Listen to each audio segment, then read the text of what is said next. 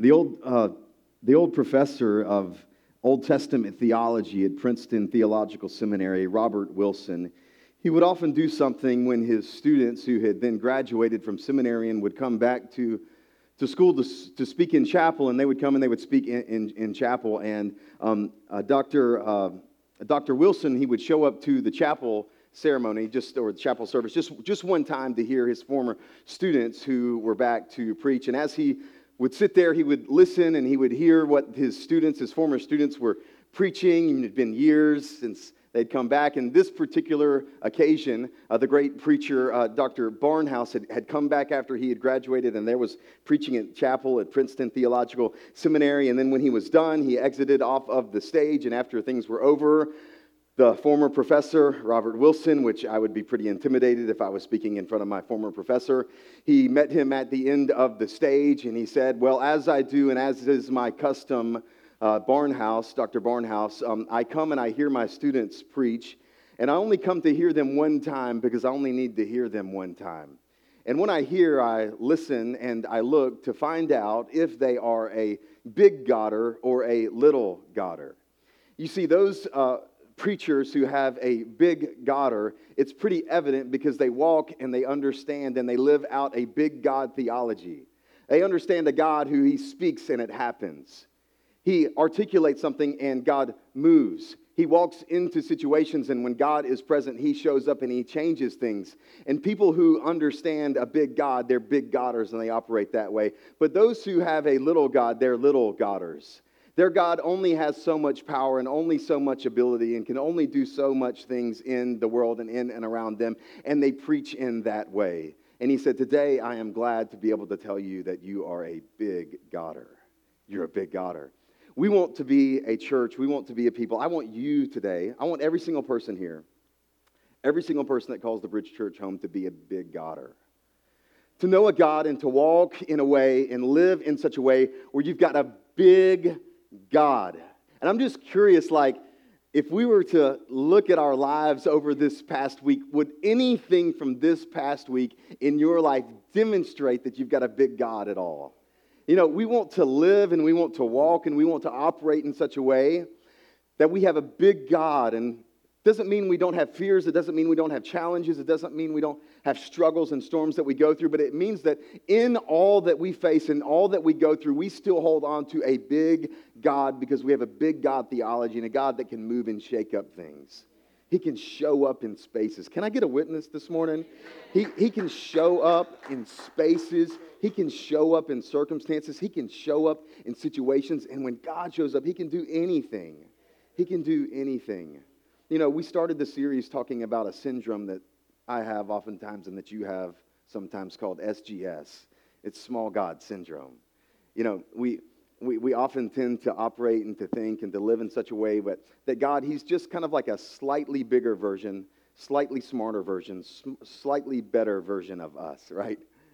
But that's not the God that we see when we look in the Bible, we, we see a God that is uncontrollable, a God that is unfathomable, a God that is unimaginable, a God that can do anything and everything. I love the way that Jen Wilkin puts it in her book, None Like Him. She, she says this When we lose sight of the majesty of God, we invariably fill the gap in our vision with something else. And we want to have a, a vision of God and an understanding of God and a belief of God that we see God and know Him for His majesty and for who He is. And when He shows up, man, He, he moves. And so, my heart for you today is I'm going to do my, I'm going to preach my guts out and do my best as we end this series all trying to help us understand and believe and see a God that is big, a God that is huge, a God that is immeasurable. So, today I'm going to end, and the title for today is God is Sovereign. Somebody tell your neighbor, sovereign. God is sovereign. He's sovereign. Here we go Psalm 135. Psalm 135, and we're going to begin in verse 5. It says this. And as is my custom, I'm going to do one verse and stop. You're welcome. Psalm 135, beginning in verse 5, it says this For I know that the Lord is great. He's great. I know that the Lord is great and that our Lord is above all gods. He's above them all. There is anybody else above him. He is at the top. For I know that the Lord is great and that our God, our Lord, is above all gods, every other God. There isn't anybody else. There isn't anybody that is even comparable to him. He is the only God in his place. Here's, here's how I'll say it this way God is unapologetically above every other God. He just is. He can't help himself. He is above every other God. I love the way that the lyrics of What a Beautiful Name says, You have no rival, you have no equal. There isn't even a rival. It's not even a contest. It's not even a fair game. There isn't anybody that even comes close. There isn't a God that even comes close to contest who God is, which means He is at the top. He is the God. Now, we live in a culture in which Ethan, that's not very, um, that's not very nice to say, Ethan, that, you know, we, other religions, other gods, other ideologies, other perspectives, other philosophies, how could you say, how could you have the audacity to say that your God, that you actually know the truth and that your God is above all gods? How could you believe that there is only one God? How could you say that there is only one way uh, to God? I've, I've heard it phrased this way it's arrogant to think that your religion is the right and only true way to God. See, every religion sees part of spiritual truth, but none can see the whole truth. Uh, you may have heard me say this in, in the past, but um, this, this is a, a, very common idea in our culture, and I feel like I have to address it because the psalmist says that he is above all other gods. And that isn't very um, uh, kosher, something that's not very kosher to say in our culture. Well, one of the popular ways that, that people point out this thought and this ideology it's the illustration, you've heard me tell it before, of the three blind men and the elephant. The three blind men and the uh, elephant. You, have heard it before. It, it, goes like this Imagine there was a group of blind men who stumbled upon um, an elephant. Well, and the blind men, they stumble upon the elephant and um, they all grab hold of it, and everyone begins to articulate and describe what the elephant is like. Well, the first blind man, he grabs a hold of the elephant's trunk and he says, Oh, elephants are they're long and flexible creatures. Well, another blind man gra- grabs hold of his leg and says, No, no, no, no, they're not. elephants aren't long and flexible. They're actually short and thick and stiff creatures. They're not long and flexible at all. Another blind man grabs a hold of the side of the elephant and, and he says, No, no, no, no, you're, you're not right. All. Elephants, they're huge and they're, they're flat, and they're flat creatures. They're, they're not anything like that. Well, what we realize is that um, each of the blind men is right and each of them is wrong. They all have part of the reality of the elephant. They grasp part of it, but because they're blind, none of them can actually see the whole picture. Therefore, none of them should say they completely understand the elephant. They all see part of the reality. Nobody gets the whole reality. They're all partly right and they're all partly wrong. And so the illustration then concludes Religions are essentially the same. All religions see part of the spiritual truth. Nobody can see the whole thing. Therefore, no one should insist they have the entire truth. Well, Lesslie Newbigin, who was the uh, famous British missionary who went to India and for years and years and years faced this argument and didn't know what to say in response to it. People would say this all the time. He ended up writing a book, The Gospel in a Pluralistic Society. Well, over the years, um, this illustration was thrown over and over at him. Again, they would say, Well, how can you say that your God is the right God? I mean, no one can actually see the whole. Nobody sees the whole. All religions are essentially like the blind men. Well, one day he was listening to this, and suddenly, like it hit him, like a light bulb came on as he was um, listening to this. It, it hit him. The only way that you could know that none of the blind men had a grip on the entire reality of the elephant was if you could see the whole elephant. The only way you could tell the story of the blind men and the elephant is if you were the one who actually saw the whole elephant, if you were the narrator of the story. That means he suddenly realized the only way you could possibly know that every religion only sees part of the truth is if you assume you see the whole truth. But if you assume that you have the whole truth, that's the very thing you say no one has.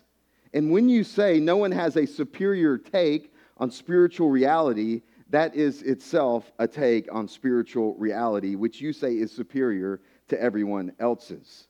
There's no way that you can know that all religions are equal unless you assume the kind of knowledge you say no one has.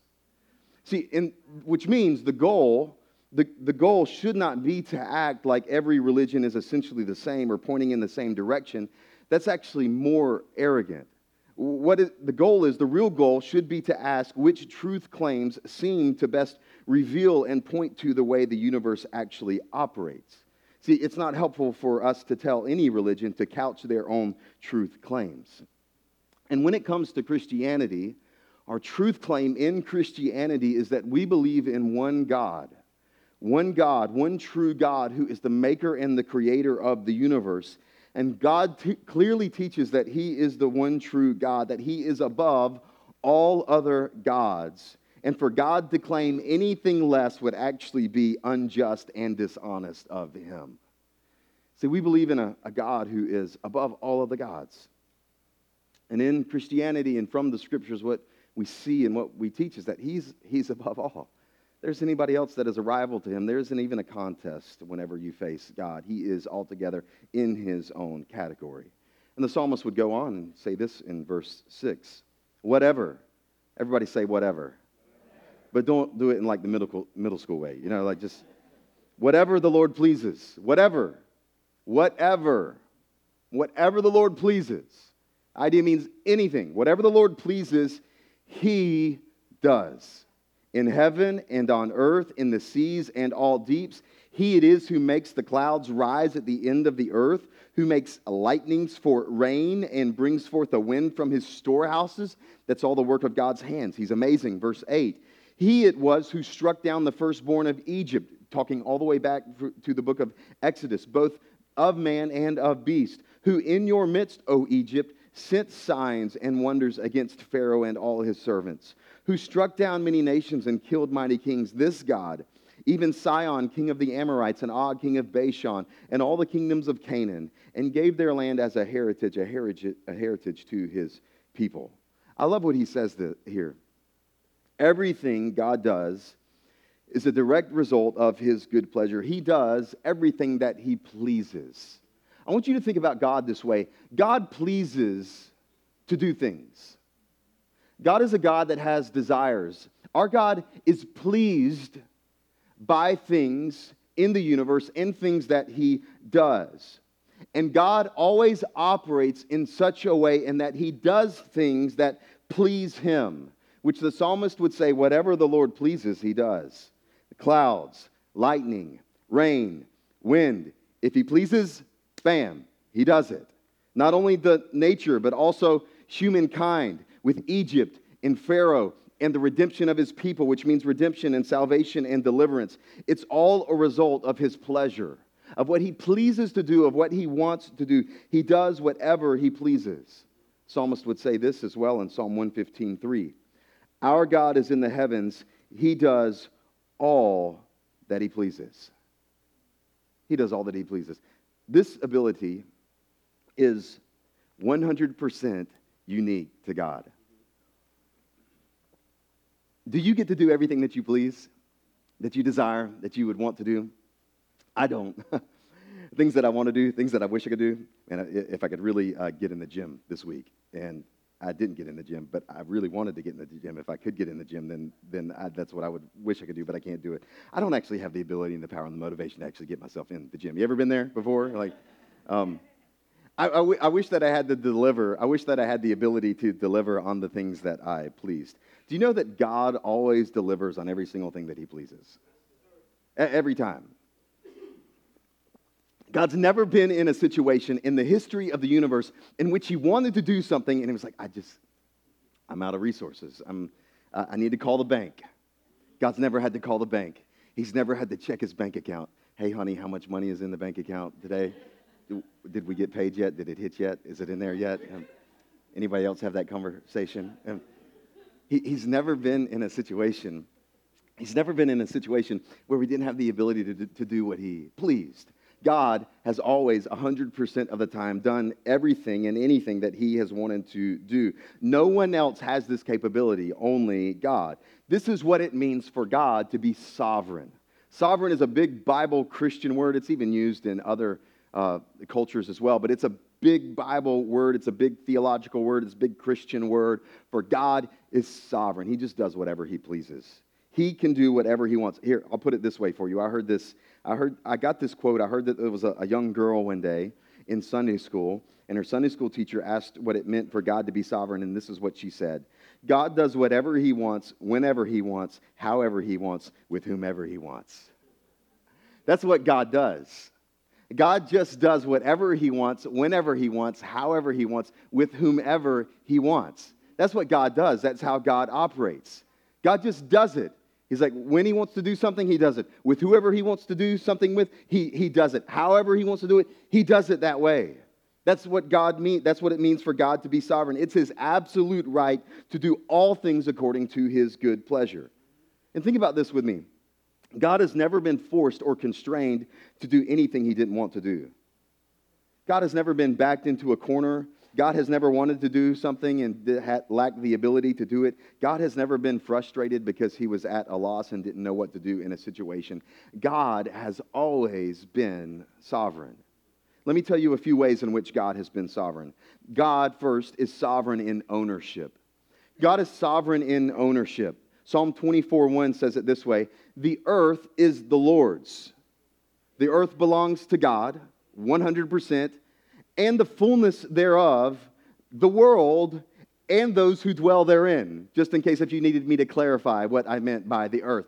Everything, anything, and everything, it belongs to God 100%. Abraham Kuyper, the old theologian, he wrote it this way. I love the way that he says this. There is not one square inch in the whole domain of our human existence over which Christ, who is sovereign over all, does not cry, Mine. That's the way that God operates. Every single square inch and every place and every corner and every crack and every crevice in the universe belongs to God. It belongs to Him. He is the sovereign owner of the universe. Now, let me just do a short little pastoral application here. If God owns everything in the universe, then guess what you have, who that belongs to? God. But, Ethan, I worked hard for this. Ethan, I went to school for this. Oh, really? Okay, well, help me then. Uh, where did you get your existence? Oh, God. Yeah, okay, God. Um, where did you get your intellect? Okay, God. Where did you get your drive and your work ethic? Okay, God. Yeah. Everything that you are and everything that you possess ultimately belongs to God. This is, this is, this is why we're generous with our resources. Right? You show me someone that's generous with their resources and gives to others and gives to the mission of God, and I'll show you someone that understands who the owner of all this is.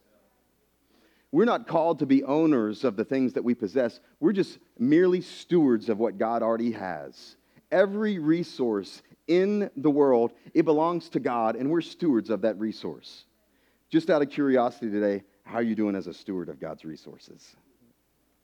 How are you doing as a steward of God's resources? He's sovereign over all, which means you give. And we never like guilt people into give at the bridge because I think that's a bad idea, like because it doesn't last long, anyways. We, we, we rather would, would, would choose to do gospel centered giving, which means we don't need your money at the, at the end of the day, genuinely. We're paying all our, our bills, we're paying all of our staff, fortunately, by God's grace. We, this isn't a ploy to get your money. This is, we talk about money not because of what we want from you, but because of what we want for you. It's for your own good. You don't even have to give it here. You can give it somewhere else if you got an issue giving it here. Just be generous. Just, just give.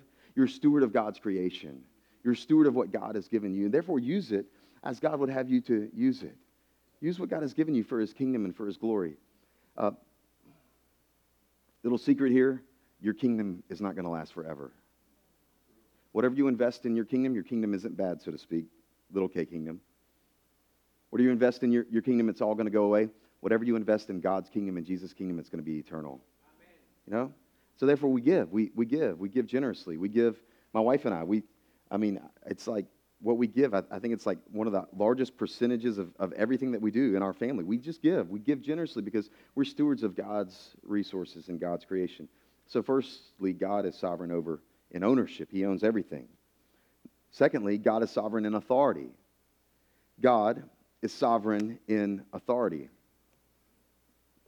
This means His rule his dominion, his governance. Psalm 29:10 would say it this way: "The Lord sits enthroned as king forever." He's king. King is a metaphor. The reason why he uses the word king is because a king has the sovereign rule over a kingdom, right? And he's using this in reference to God, and God rules in governance, in authority over all of creation. God alone sits enthroned as king forever. He is King of kings and Lord of lords. He is sovereign in authority, which means all authority in the earth is merely delegated authority.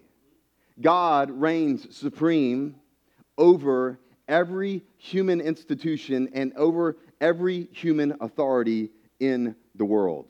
It's just merely delegated authority. At the end of the day, God reigns supreme with all authority. 1 Chronicles 29 11 through 13 says it this way Yours is the kingdom, O Lord, and you are exalted as head above all, not foot under all, but head above all. You rule over all. In your hand are power and might, and in your hand it is to make great and to give strength to all. It's you. It's you. You have all authority. See, here's what this means for you personally God is the sovereign ruler of your life. God is the sovereign ruler of your life. Some of you just don't know it yet. Some of you don't know it yet. I remember this for me. I remember being a high school kid. I remember coming to Christ whenever I was in high school. I was 16 years old and I had grown up in church, and some of you have heard my story, and I thought I knew God and I thought I understood the gospel, and I didn't. Um, I was lost. And then when I was 16, the light bulb came on for me about who God is and what Jesus has done for me, and that I needed a Savior, and that I couldn't save myself. And so, for the first time, I gave Jesus my life, and I gave him my sin, and I gave him everything, and said, um, I want you. I need you to forgive me my sin and to be my Savior. And I did that. But then the next step was not only um, asking Jesus to be Savior, but then also asking Jesus to be Lord. Lord means that He is God, that He rules and that He reigns and that He is in authority over your life. That He is a Savior. He is Savior and He is Lord. It's Lord. And some of you may have taken the step of Savior today, and some of you haven't taken the step of Lord today. All right? Lord means that Jesus rules over all, that He rules your life.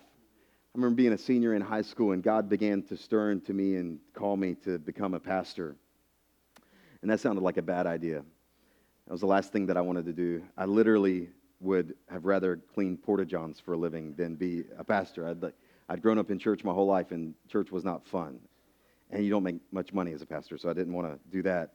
And, but I remember God being relentless in his call and his pursuit of me and his chase of, of me. And I, got, I gave God every excuse in the book. I ran from him and I told him why I wasn't good enough or why I didn't want to do it or that he was looking, he was barking up the wrong tree looking for the wrong person. And then I remember a light bulb came on in my head and I, re- I remember it's almost as if God spoke to me and said, Ethan, my plan is better than your plan.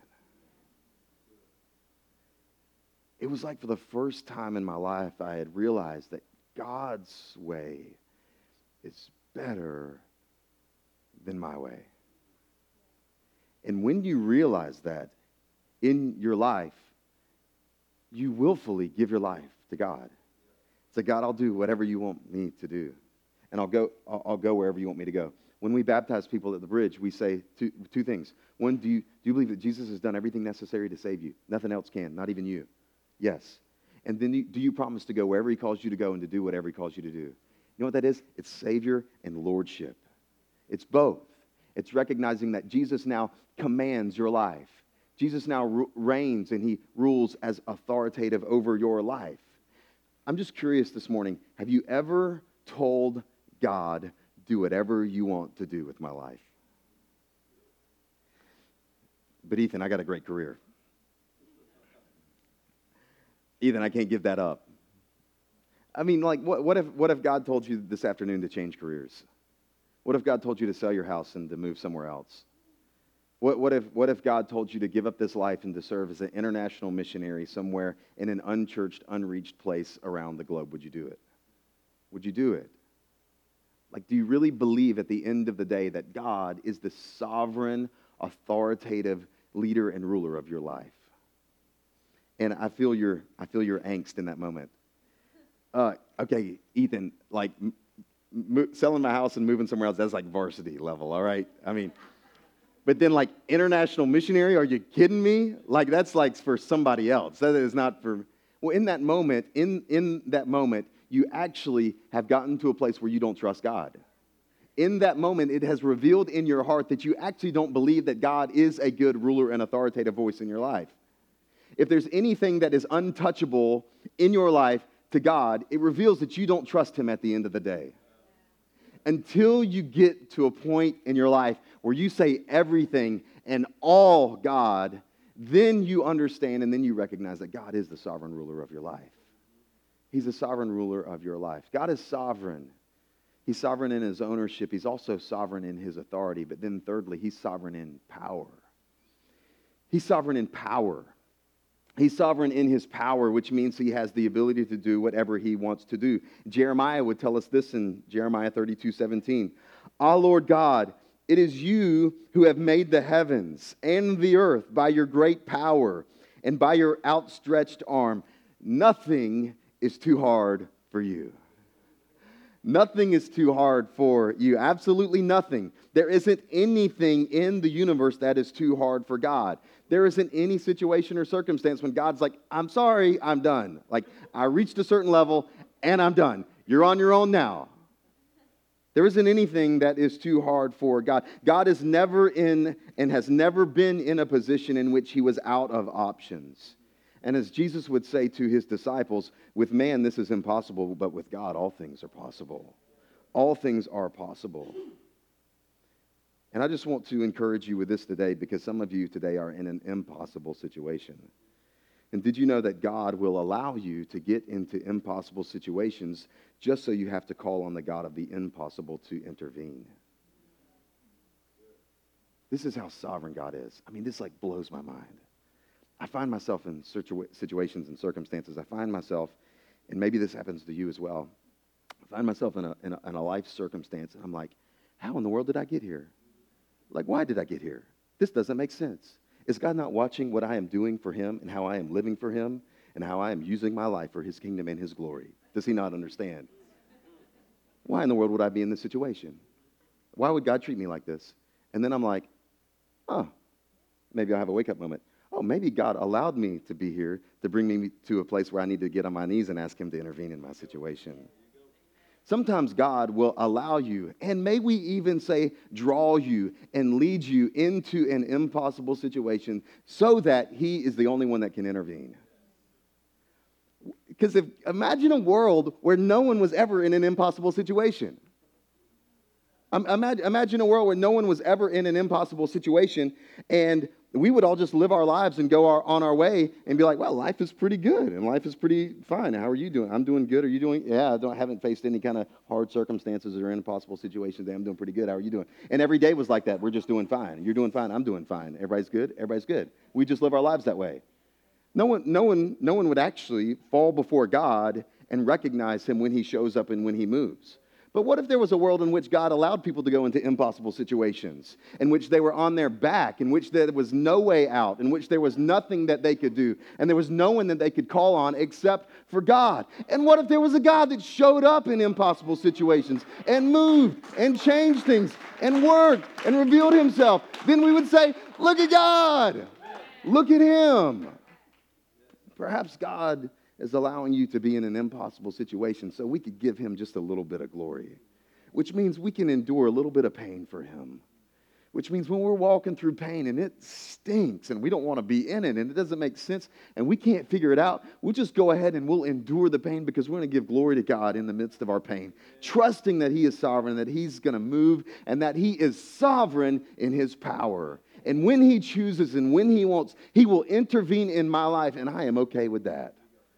I'm okay because He is sovereign. He's sovereign and He is in control. I'm trying to remember all three. The first one, He is sovereign in His ownership, He's sovereign in His authority, He's sovereign in His power, and then lastly, He is sovereign in His control. He is sovereign in His, his control. There has never been one moment in the history of the universe in which God was out of control. There's never been one moment in the history of the universe in which things seemed to be out of control and God didn't know what to do in the situation. God is always in control. I love, I love Colossians 1, verse 15 and 17. It says this He, speaking of Jesus himself, he is the image of the invisible God. He's the firstborn of all creation. For by him all things were created, in heaven and on earth. This is the Trinity, the Father, the Son, and the Holy Spirit. Visible and invisible, whether thrones or dominions or rulers or authorities, all things were created through him and for him. And Jesus says, This is my work. This is my creation. And then get this. And he is before all things, and in him all things hold together. He has this crazy, mysterious, we don't understand it, power in which he somehow is holding the universe together. Hebrews 1 3 would go on and say it this way as well about Jesus. He is the radiance of the glory of God, the exact imprint of his nature, and he upholds the universe by the word of his power. Which means Jesus is so big. He was a Galilean peasant who lived as a human and died. But he wasn't just a Galilean peasant, he was the Son of God who came and clothed himself in human form. He is the Son of God. And Jesus, with his by the word of his power, he's holding all things together, which means just by a, a word, just by speaking, just by saying something, he could fundamentally change the fabric of the universe. Jesus is holding it all together through the word of his power. He's holding the universe together. I did a little research this week because I've heard um, scientists and astronomers talk about there's some kind of mystic thing out there that's actually holding things together and they can't completely understand it. Uh, I'll read it this way. Please don't fall asleep. Astrophysicists look into the heavens and capture images and data with various scientific instruments. They know that the total mass of all matter is not enough to provide the gravity needed to keep everything in the universe from flying apart. They are left to ponder the question what is it that is holding the universe together? International teams of astronomers scan stars and galaxies that are unimaginable distances away. Using modern instruments and means of detection, they have detected a mysterious cosmic force and have hypothesized that it may be the answer to the question, and they call it dark matter. And I just want to say, we call it Jesus. It is Jesus.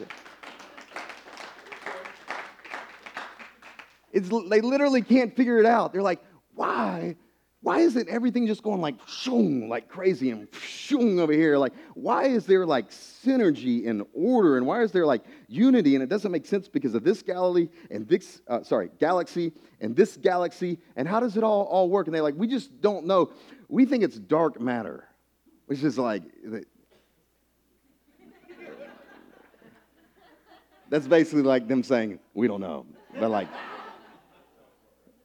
you know? And the scripture is like, it's Jesus. It's the, it's the word of his power. Actually, by the word of his power, he's actually holding all things together. He's the one that's, he, he created it. He's making it work. He's holding it all. It's, it's Jesus. If, if Jesus can hold together the galaxies of the universe, can Jesus hold together your life? I hope, did your mind just go? Like that, that's all. That's all. That, that, that God, he's, he's, he's not just, he's just not sovereign in control of the universe, but he's, he's sovereign and in control of my life and the details of my life. Even when I fail, even when I mess up, even when I screw up, can I get a witness? Even when I screw it up and I mess it up, he still is holding my life together. When I don't deserve it and when I couldn't earn it, Jesus is still holding it all together. And then this is how he concludes. This is the last verse. This is the best verse.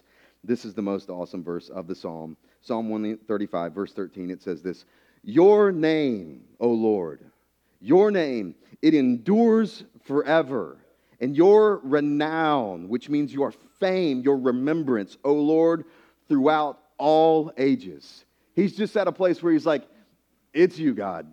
It's you. It's your name. I got, I got every, I don't have anything else to say. It's your name, it's your renown. I'm using all of my vocabulary. It's, it's you, it's everything. It is about you, and you are just forever. In your name, your renown, your fame, your remembrance, your legacy, it exists throughout all generations. It's way, the way he is saying, it's all about you. And everything in creation exists for the name and the renown of God. It all exists for him. And here's how I'll close the only appropriate response to sovereignty is submission and awe. That's the only appropriate response. If God is truly sovereign,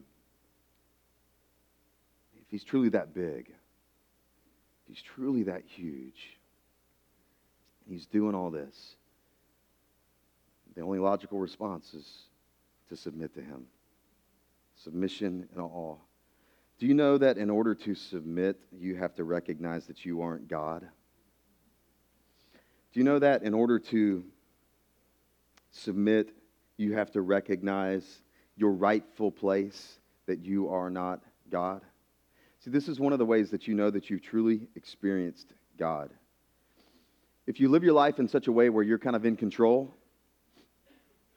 if you live your life in such a way where you kind of have all the power, if you live your life in such a way where you have all the authority and you have all the ownership, it demonstrates that you actually don't know God. You may know some kind of Him or idea of Him or some figment of Him, but you don't actually know God.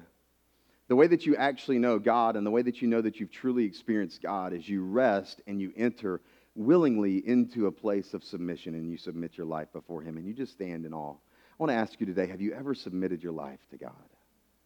Have you ever submitted it to Him? and just given it to Him and say, God, it's yours. God, it's yours. If that means here, if that means a different job, if that means a different house, and dare I say it, if it means international mission somewhere on the other side of the globe, God, it's yours. My life is yours. Submit your life to God. See, this is the good news of Christianity.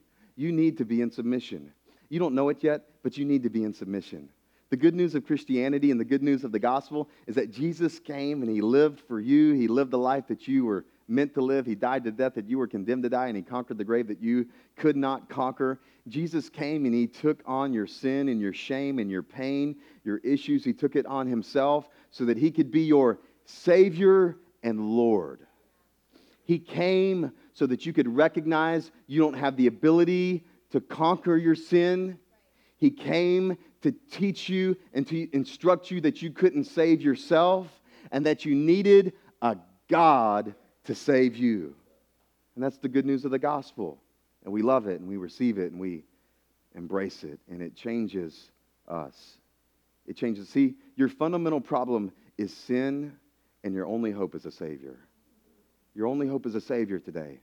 And Jesus has come to be that Savior for you, and you can submit to Him today and give Him your life, He'll change you forever. Amen?